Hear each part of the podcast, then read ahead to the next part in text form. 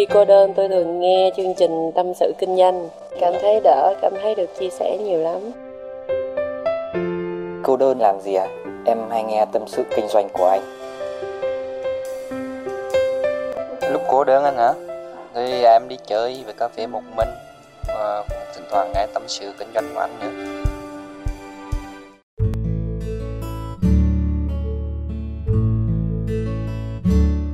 Bây giờ thì đã là nửa đêm rồi các bạn.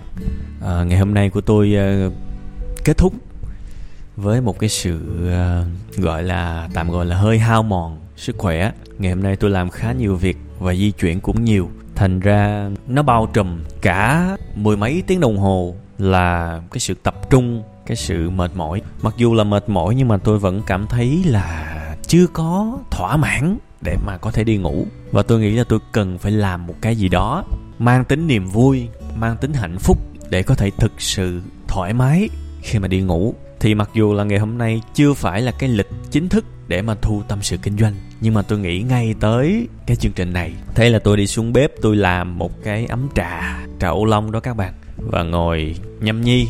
Và khi mà nhâm nhi, trà nó lên não chút xíu rồi thì à, có cảm hứng và bật mic lên để mà thu tâm sự kinh doanh và trò chuyện với các bạn cái chương trình tâm sự kinh doanh này là một cái chương trình có nhiều ý nghĩa với cuộc sống của tôi. Nó mang cái niềm hạnh phúc, bởi vì thứ nhất là tôi được trải lòng mình, tôi được nói về những cái chủ đề về kinh nghiệm của mình. Và dàn bài thì tôi cũng không cần phải chuẩn bị gì hết. Ý tứ nằm hết trong người của tôi rồi và bật lên. Có cảm xúc thì tôi thu thôi. Đấy cái khó của tâm sự kinh doanh nó nằm ở cái chỗ là không có cảm xúc thì không thu được. Nhưng mà đó cũng là cái dễ bởi vì có cảm xúc thì cứ nói nói từ đầu đến cuối, không cần phải một cái kịch bản, một cái tờ giấy gì cả. Một mình tôi ngồi và tắt đèn, chiêm nghiệm và trò chuyện với các bạn. Thế thôi. Ngày hôm nay thì tôi sẽ nói về những cái kiểu người mà không thể nào thành công được có lẽ các bạn cũng có nghe về cái chủ đề này nhiều, thì tôi cũng trước khi mà làm về cái này thì tôi cũng có dự trù. Tôi có cái ý tưởng về cái chủ đề này cách đây khoảng hai, ba tháng rồi. Thì khi mà rảnh rảnh thì tôi cũng muốn lên youtube, tôi tìm những cái người đã làm cái chủ đề tương tự. Tìm không phải là để copy ý kiến, ý tưởng gì hết. Tìm để coi người ta làm rồi thì mình nhắm coi, mình nếu mà trùng ý tưởng và trùng luôn nội dung thì thôi dẹp không làm. Bởi vì người ta làm rồi mình làm lại làm chi? Đấy thì tôi tham khảo cũng nhiều. Và thấy thì cái hướng đặt vấn đề của tôi có phần khác với họ. Ờ, và thành ra thì tôi quyết định tôi vẫn làm cái số về cái chủ đề này. Và đối với tôi thì những cái người mà chỉ biết tìm cái sự giúp đỡ từ người khác trong khi bản thân mình thì không bao giờ tự muốn giúp chính mình là những người chắc chắn sẽ thất bại. Không tài nào thành công được.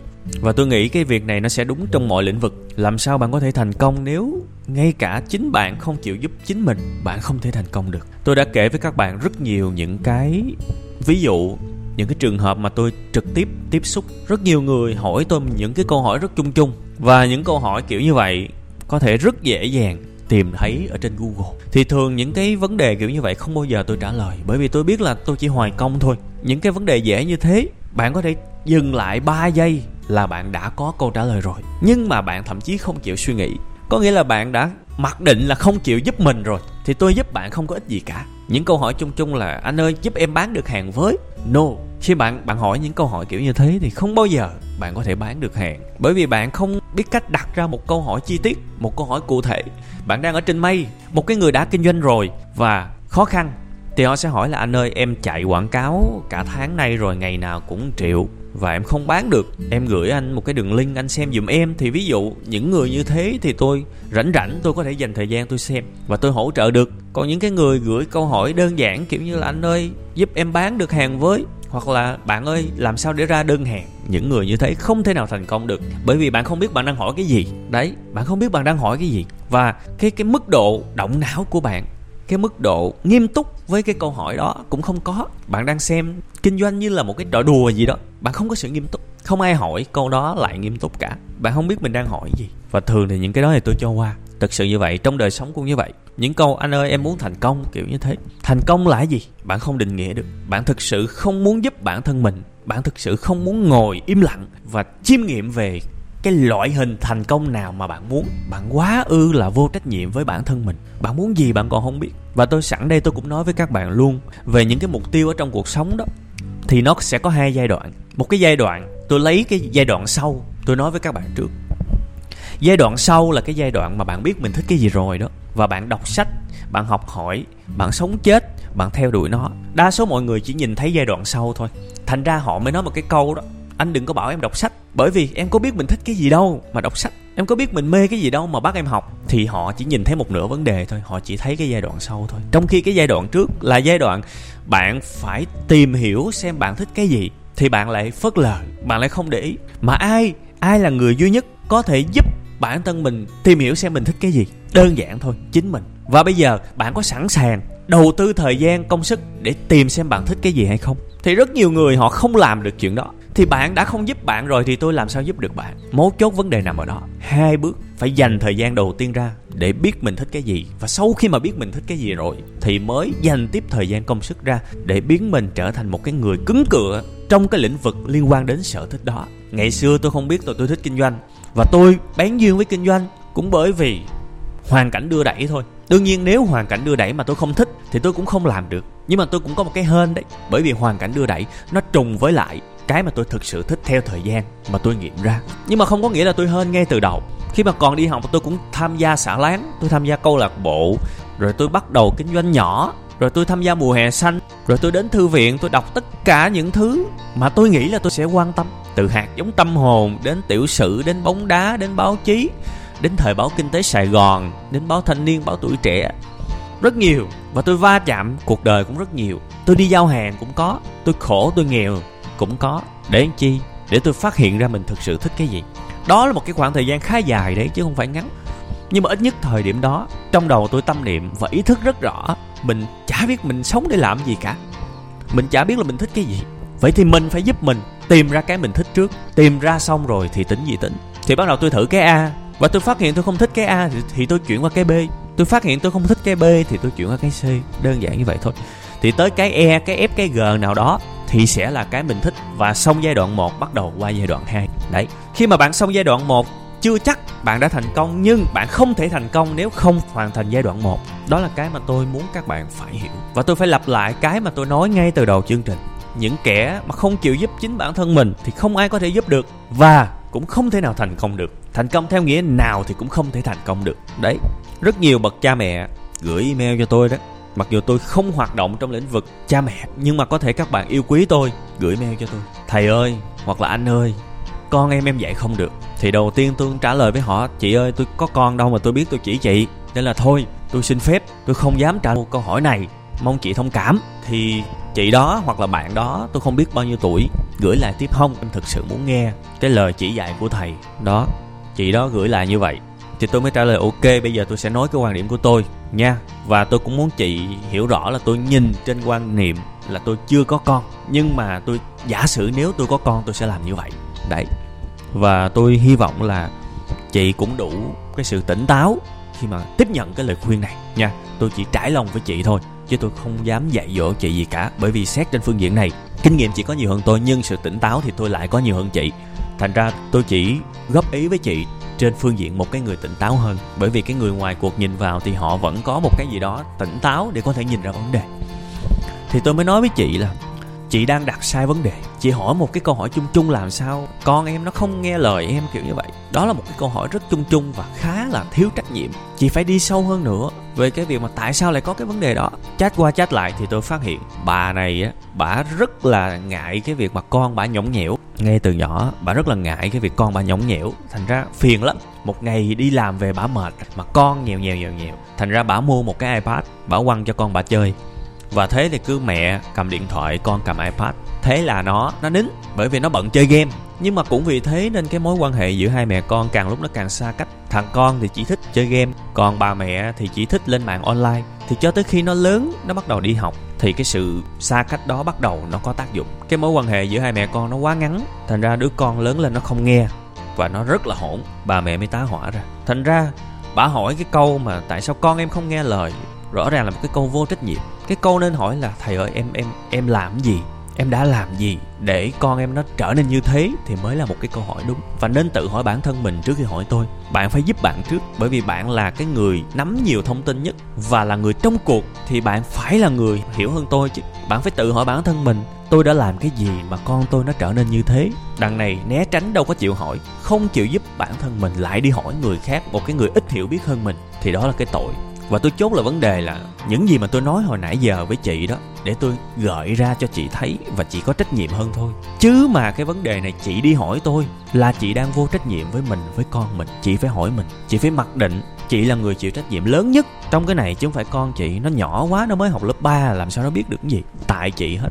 Thành ra chị phải chịu khó thành tâm và tự muốn giúp đỡ bản thân mình chị phải chậm lại. Ngày nào cũng phải hỏi bản thân mình mình đã làm cái gì để con mình nó như thế? Thì mỗi ngày, chị thấy á, cái sự việc này nó xảy ra 5 năm rồi, hơn 5 năm rồi, cũng 9 năm năm, cái điện thoại nó làm cho tình cảm mẹ con xa cách. Thì bây giờ chị cũng phải xác định chị muốn mọi thứ trở lại bình thường, chị phải gieo cái sự tích cực. Nhưng chị phải kiên nhẫn và tôi lấy luôn cái thời gian mặc định đi.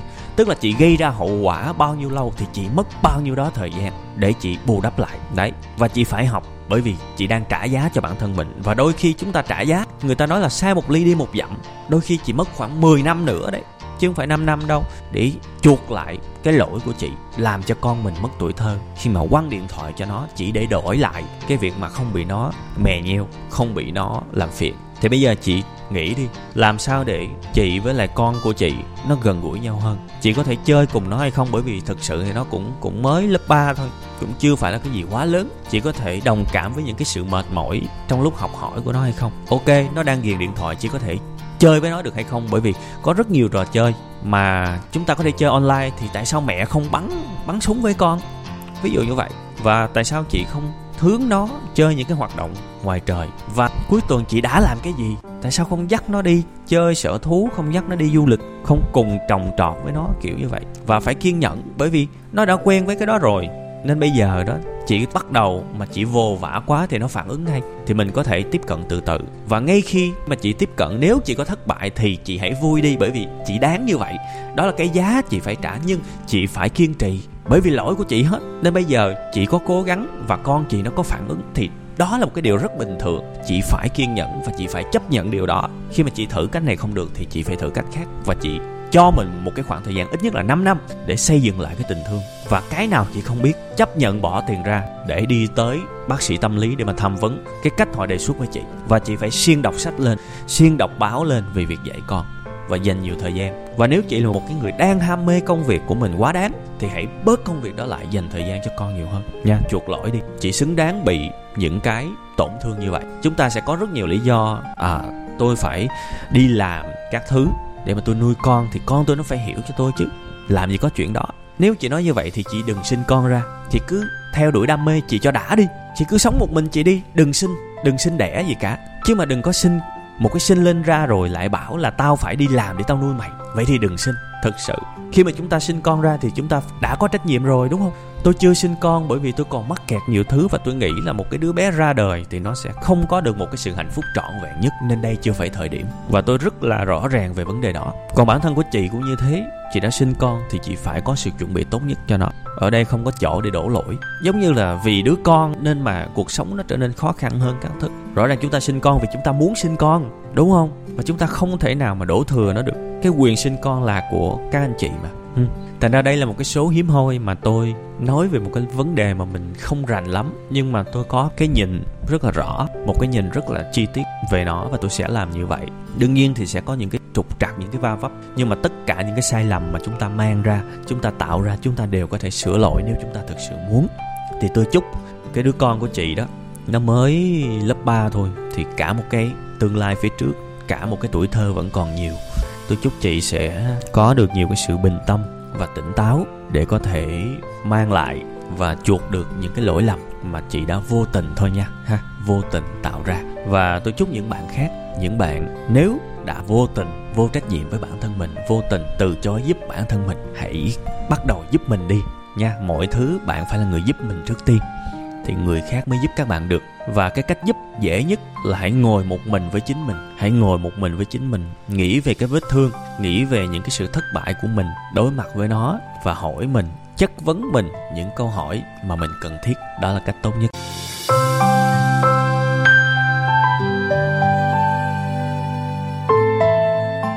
Bạn không làm được việc đó thì bạn không làm được những việc khác nha. Rồi, cảm ơn các bạn. Và trời thì cũng khuya rồi tôi xin phép được dừng tâm sự kinh doanh ở đây và tôi sẽ gửi cái file này vào hôm sau cho nhân viên dựng phim để em ấy có thể dựng kịp và phát sóng vào thứ hai. Cảm ơn các bạn nhiều lắm các bạn nha. Xin chào.